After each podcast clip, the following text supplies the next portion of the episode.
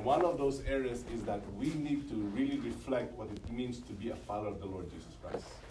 The book of James, I don't know if you and I have been listening to the Word of God, you will leave this place. Somebody said, my feet are swollen. Why? Because you keep stepping on my toes, right? Because it's so practical. I'm letting you know, if none of these messages that you've heard has impacted your life, then you're not listening. Because every time I hear these things, I am convicted. Because I have to live up to what the Word of God says. So how do I know if I truly am a believer or not? The book of James gives us a very good and practical things. Remember, he deals with the tongue. He deals with temptation. He deals with trials. He deals with your wisdom. How can you say, if you're truly a Christian? He dealt with faith. You have faith? Show me your works. And I believe you were here last Sunday. Pastor Donnie spoke about quarrels too, about worldliness. And by the way, is it possible to be a Christian and still be worldly?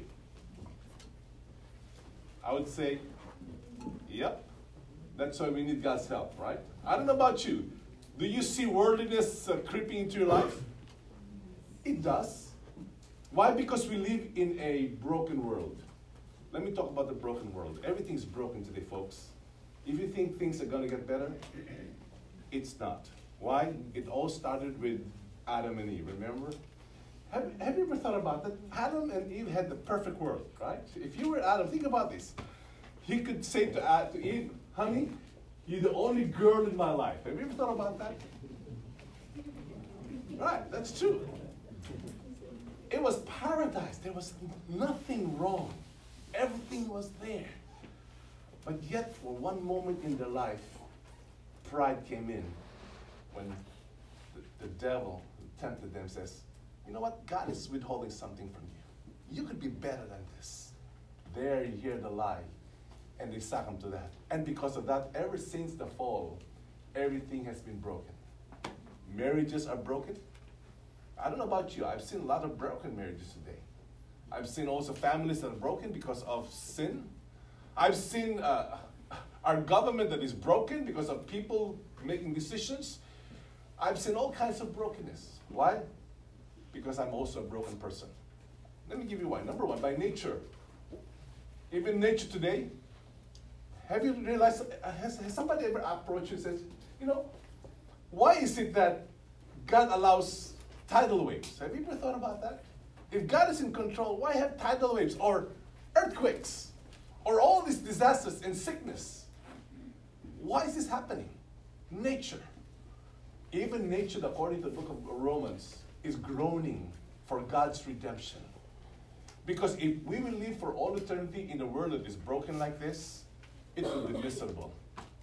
Thank God, the Bible says one of these days, He will come back and He will change this world because we need to live in a perfect world.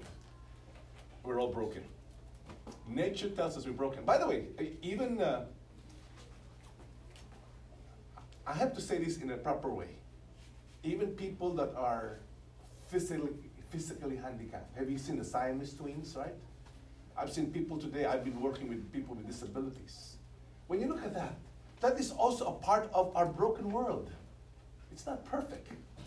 And we wonder why, because that's what it is. So let's understand, our world is broken. Who else is broken? You and I are broken.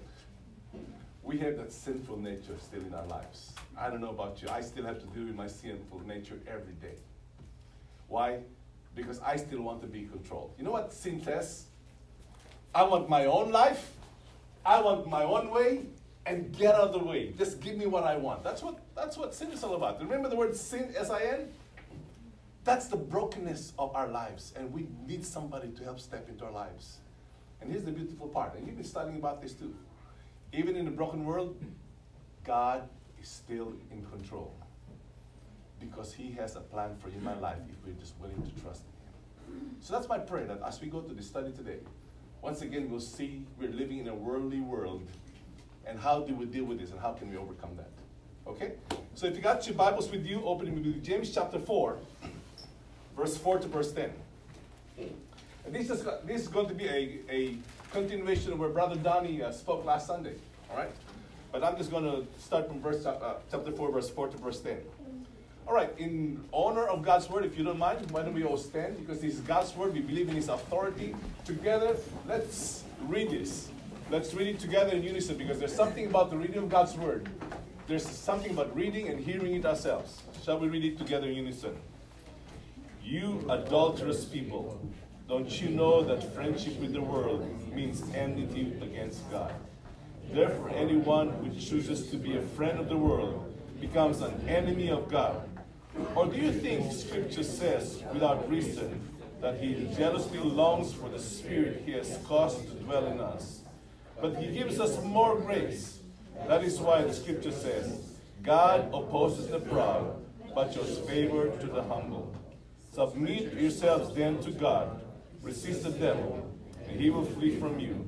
Come near to God, and he will come near to you. Wash your hands, you sinners, and purify your hearts, you double-minded. Grieve, mourn, and wail. Change your laughter to mourning, and your joy to gloom. Humble yourselves before the Lord, and he will lift you up. Shall we pray, Lord? It is our prayer that your word will be so clear to us today. We are all needy people, are broken people. Yes, Lord, we have all the challenges that we face. But we thank you, Lord, because you cared so much about us. You gave us your Son, that we might experience the newness of life, hope. Not only that, Lord, we are given the power to become what you want us to be. Help me, Lord, to give your word with clarity, once again with boldness. We ask this in Jesus' name.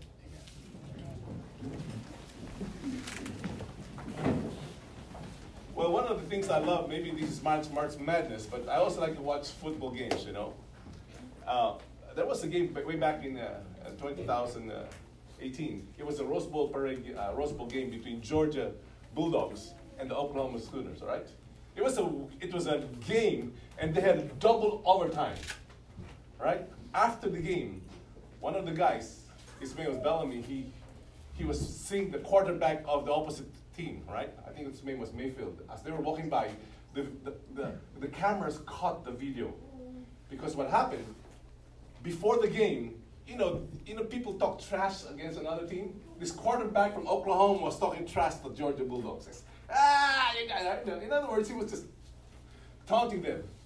And after the game, Oklahoma lost, okay? Double overtime.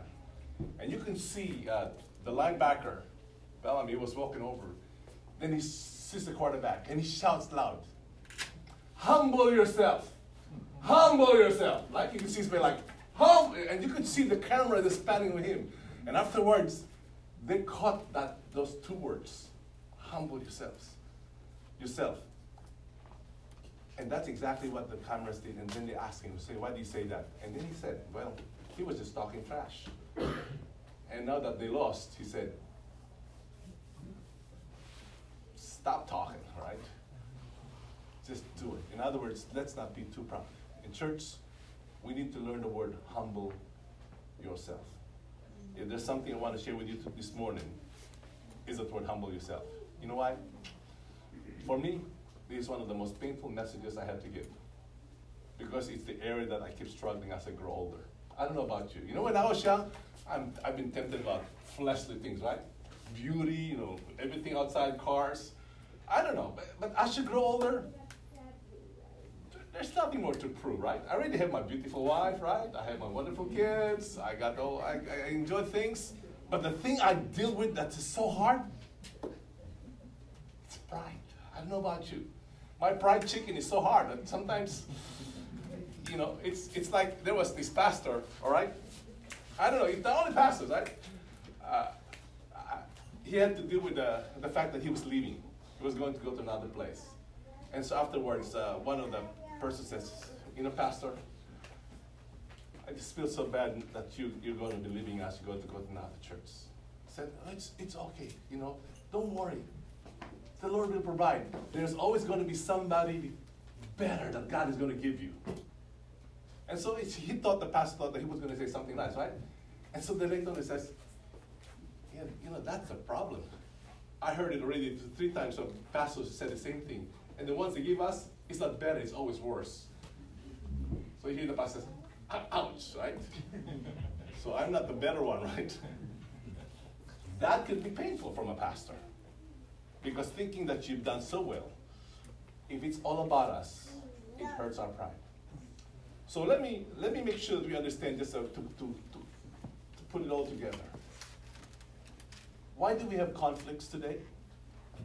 Remember from Brother Donnie, starting with James chapter 1? Because one of the things that is because of our pride. We want to get it ourselves. So we have conflict with others because we don't get what we want. That's pride. It's either my way, it's not going to be your way, right? And that's where pride comes in. Think about the quarrels you have at home, right? Little things, little squabbles, right? In your home, with workers, it's all about your relationship with others. It's always based upon pride. Not only that, it's also conflict with yourself. Now, the reason why I say conflict with yourself, we are driven to get what we want. And if I don't get it, it's like a little child. I don't know about you. I've got grandkids today. You know what is one of their favorite words? No. I don't know about it. Have you ever noticed that? Whoever taught my grandkids to say no, right? One time he says, let's pray. No pray. Right? It's no, right? And my second grandson, I thought he was weak because, you know, my son is a good-natured boy, right? I said, maybe, and he was so nice. Sit down, right? Oh, wow, he's different from my first one, right? The next thing you know, right now, it's like, sit down, no, eat, no. You know what I said? Normal. We are desirous just to do things our way. And there's going to be conflict about that. These are what you call uncontrollable desires. Church, that's what Donnie was saying last time. We got conflict with others, we got conflict with ourselves, because there are things we desire. And let me tell you, it never satisfies. Have you noticed that? Oh, man, if I get this beautiful brand new car, I'm going to be the happiest person, right?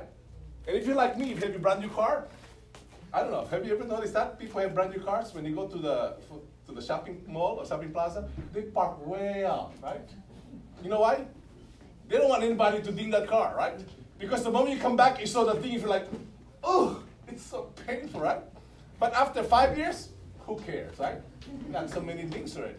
I mean, but you may go to a concert. Have you ever noticed that?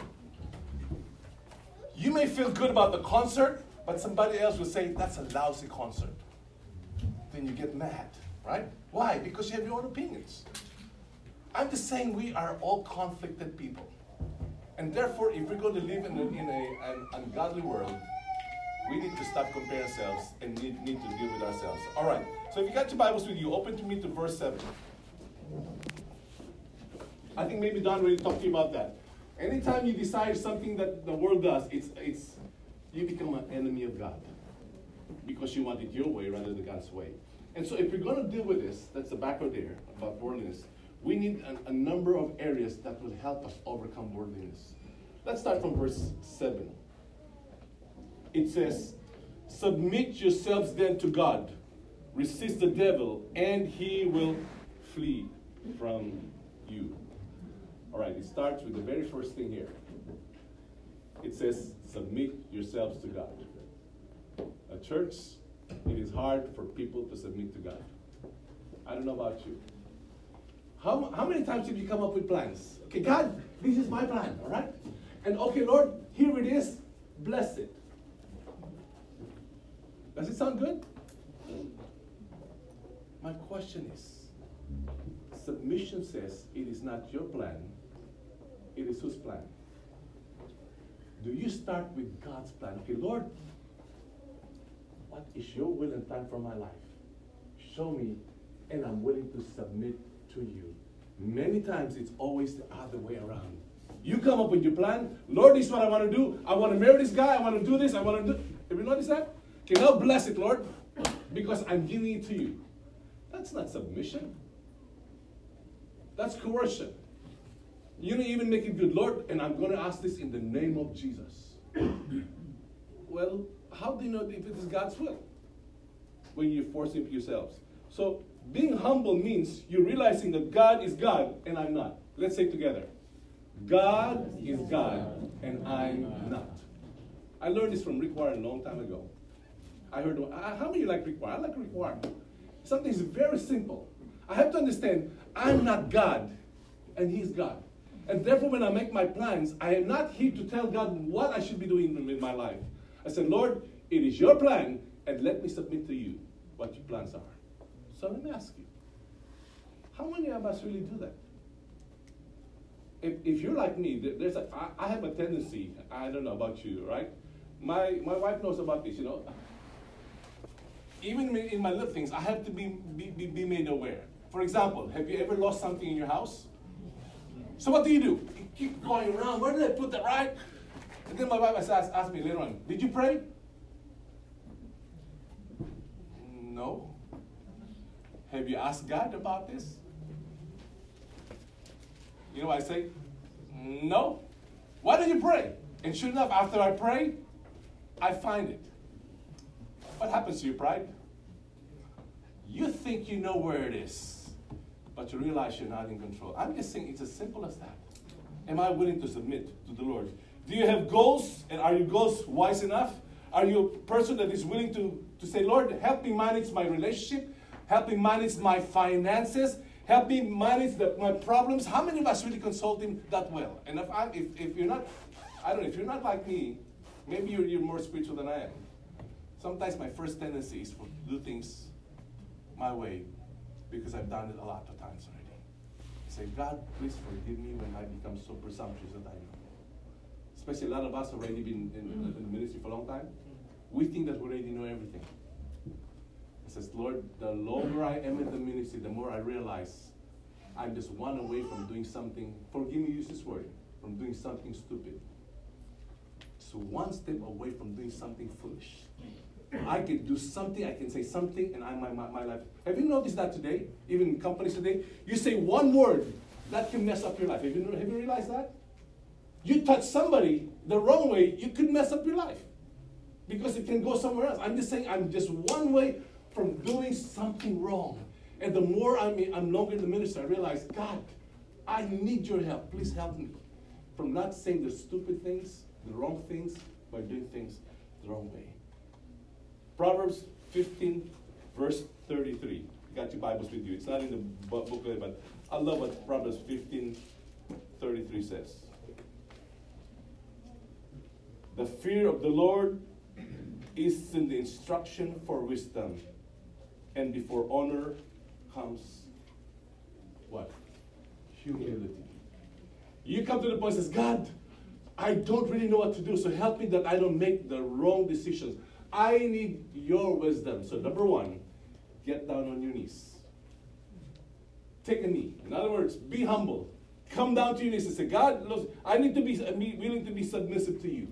That's the first thing you need to do. Come down on your knees and say, Lord, I don't want to make foolish decisions, and I need your help. The second thing I want you to know, it's a very simple thing. It says, resist the devil. It is a command with a promise as well. It says, resist the devil, and he what? He will flee from you. The word resist here is a military word.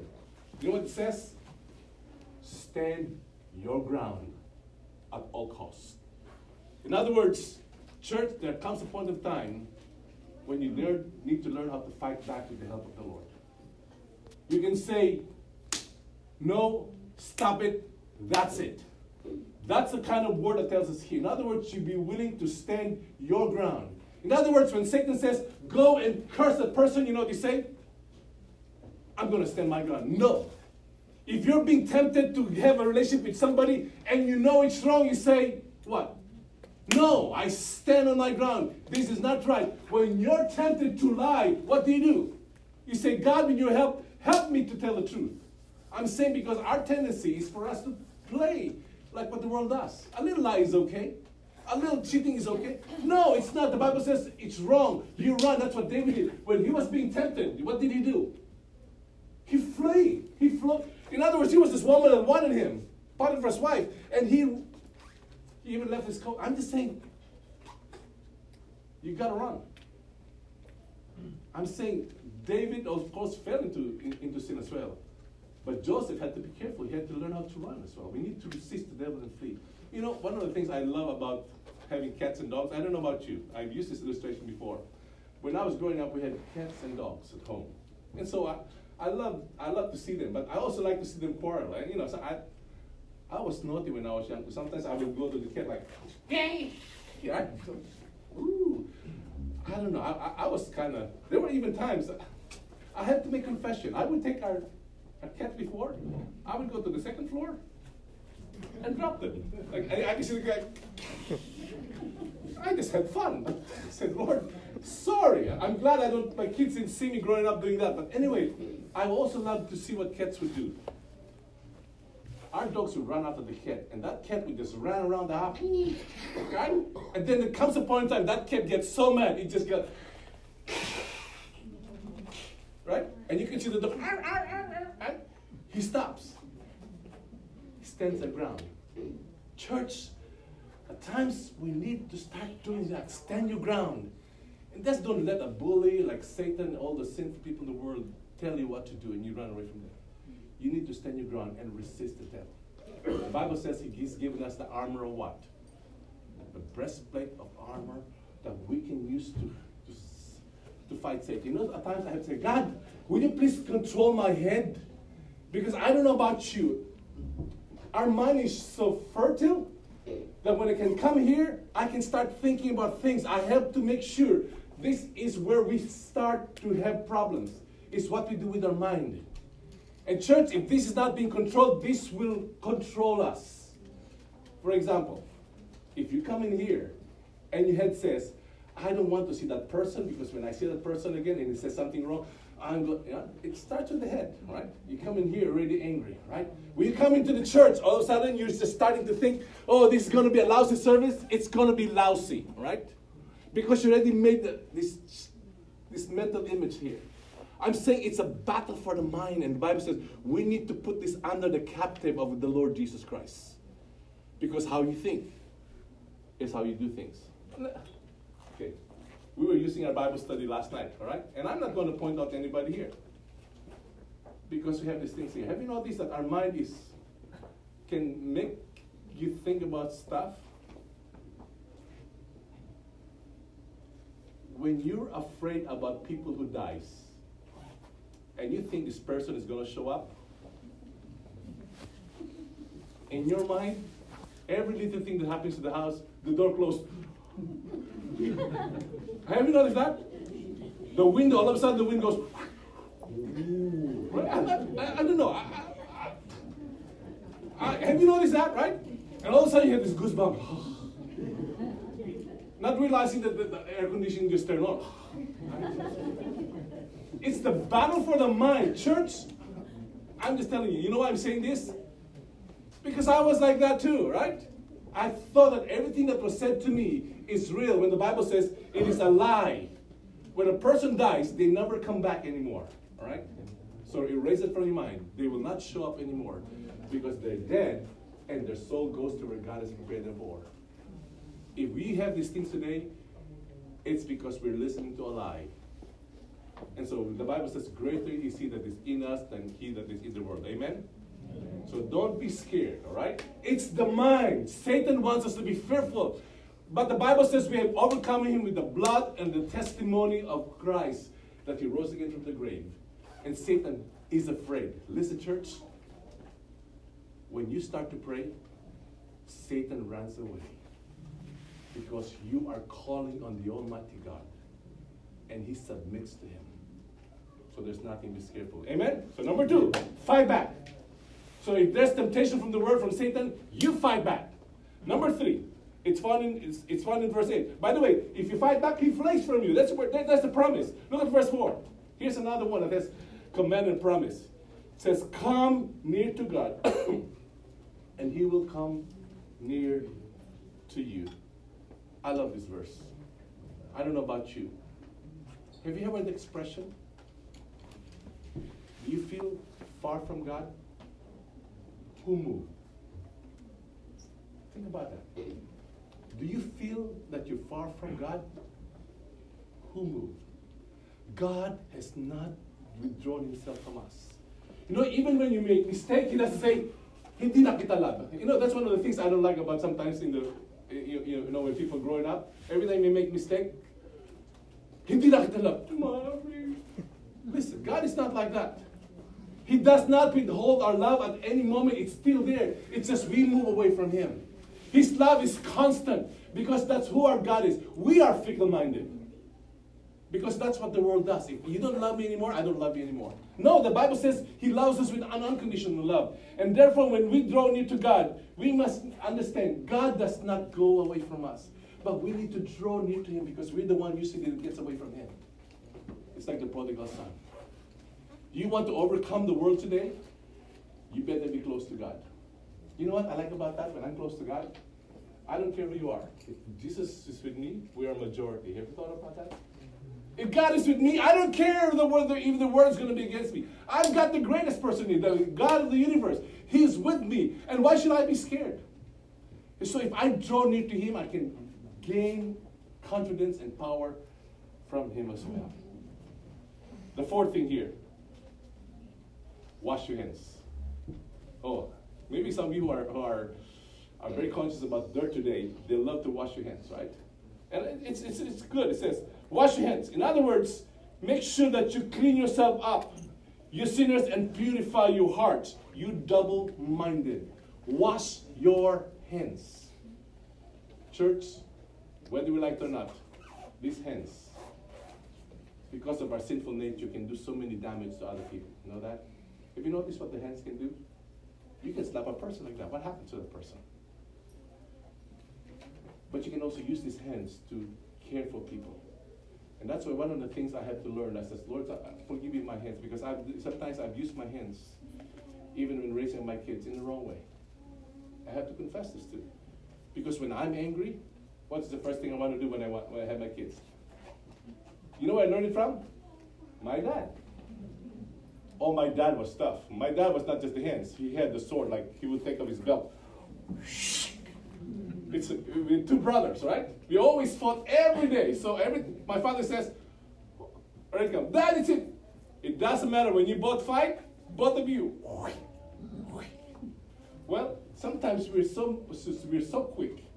Instead of using a neutral belt, we use our hands. In church, we have to be careful. The Bible talks about the rod of correction. The very same hands that is used for loving a person and used for spanking is confusing the person. I said, Lord, please forgive me because my hands can become filthy as well. When instead of showing love, I showed dirt with this. And by the way, sometimes you use our hands for throwing dirt at another person. Have you noticed that? What happens when you get dirt and throw it at another person? What happens to your hand? Got dirt as well. Lord, please forgive me when I want to judge other people and throw dirt at them, looking at their faults, when I myself have faults in my life. Lord, wash me clean, that I don't do this because I am also sinful. I have this big light in my eyes, but I see the speck in another person's life. We're all judgmental people. Why? Because of pride. Once again, pride shows up. What else? Look at verse 5. This one is so hard when you do it. Grieve, mourn, and wail. Change your laughter to mourning and your joy to gloom. Why would you use this as an encouragement? Have you noticed this statement here?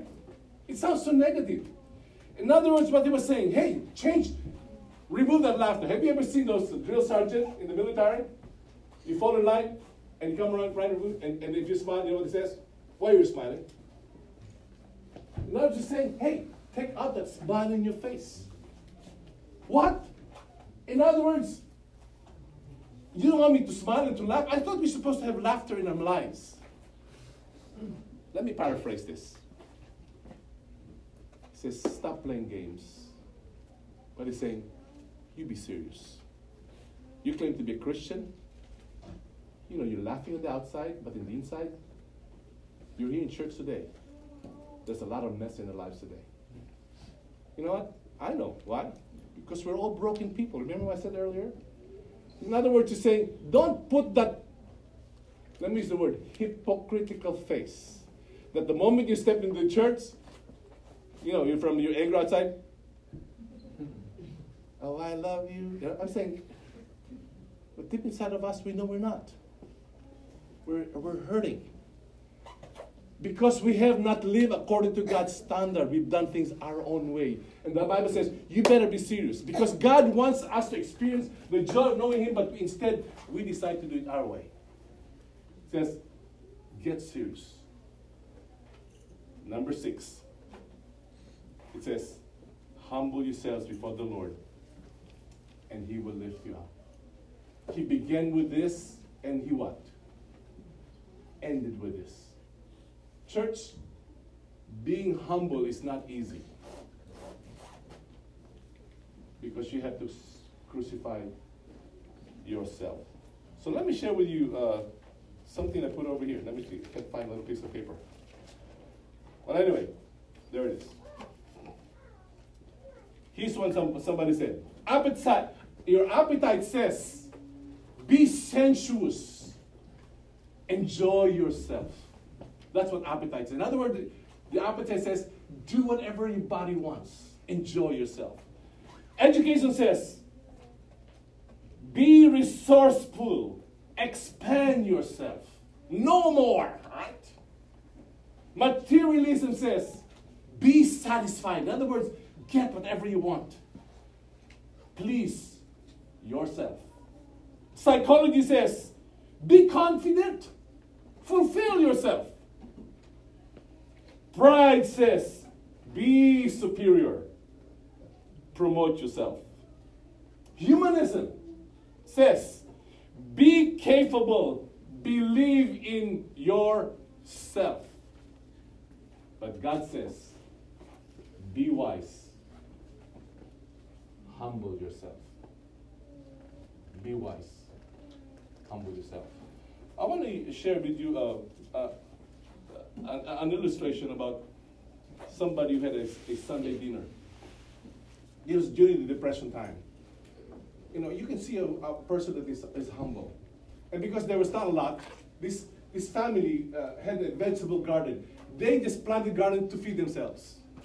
But there was this train station that came by, and all of a sudden people would just hop off from the train, and people who don't have much to eat, they're like hobos or whatever, they ride on the train, they would go to this house where they would have a meal every night and a dinner, but they always were willing to share it to somebody. But anyway, there was this one person came, and they had a lot of vegetables. So when the person came, the husband said, Lizzie, we have a guest today. Add another plate. His name is Martin. Please, let's welcome him. And this person could not say anything, right? But he was such a hungry person. And so the whole family was around the table. They added one more chair. While they were about to, before they eat, usually they would pray. So they all would pray, and they would sit down, and the first person who eats usually would be the guest. And so everybody was watching this hobo, right? That's what they call him, a hobo. And he got, there was some peace, and he got a knife.